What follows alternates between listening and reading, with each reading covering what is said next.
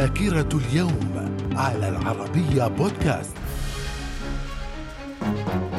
أهلا بكم إلى ذاكرة اليوم الثامن عشر من أبريل في العام 1855 حاكم مصر محمد سعيد باشا يقرر إنشاء مجلس تجار مختلط من المصريين والأجانب. وقد تسرب من هذا المجلس القانون الأجنبي ليحل محل المعاملات في الشريعة الإسلامية. في العام 1888 صدور العدد الأول من جريدة المقطم في القاهرة وفي العام 1915 سقوط طائرة الطيار الفرنسي رولان جاروس وأخذه اسيرا لدى الألمان وذلك أثناء الحرب العالمية الأولى. من الذاكرة. ومن ذاكرة الثامن عشر من أبريل في العام 1919 إنشاء عصبة الأمم وفق اتفاقية وقعها الحلفاء المنتصرون في الحرب العالمية الأولى. وفي العام 1955 انعقاد مؤتمر باندونغ في إندونيسيا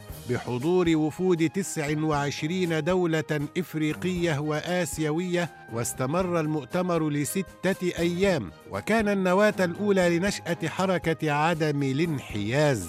في العام 1960 استقلال طنجة وضمها إلى المغرب.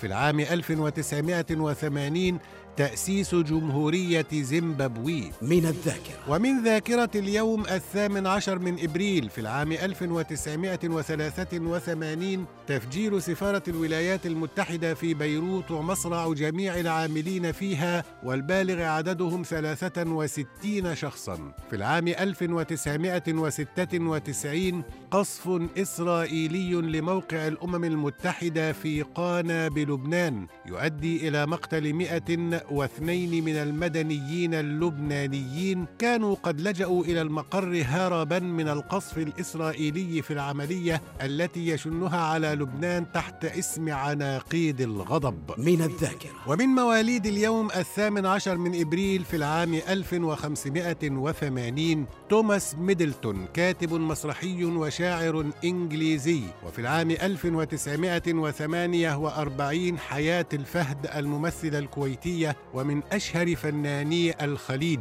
في العام 1970 ولد سعد الدين الحريري رئيس وزراء لبنان. من الذاكرة. ومن وفيات اليوم الثامن عشر من إبريل في العام 796 هشام بن عبد الرحمن خليفة من الدولة الأموية في الأندلس. في العام 1955 ألبرت أينشتاين عالم فيزياء نظرية وهو أمريكي سويسري الجنسية من أصل ألماني وحاصل على جائزة نوبل في الفيزياء عام 1921 وهو صاحب نظرية النسبية من الذاكرة. إلى اللقاء.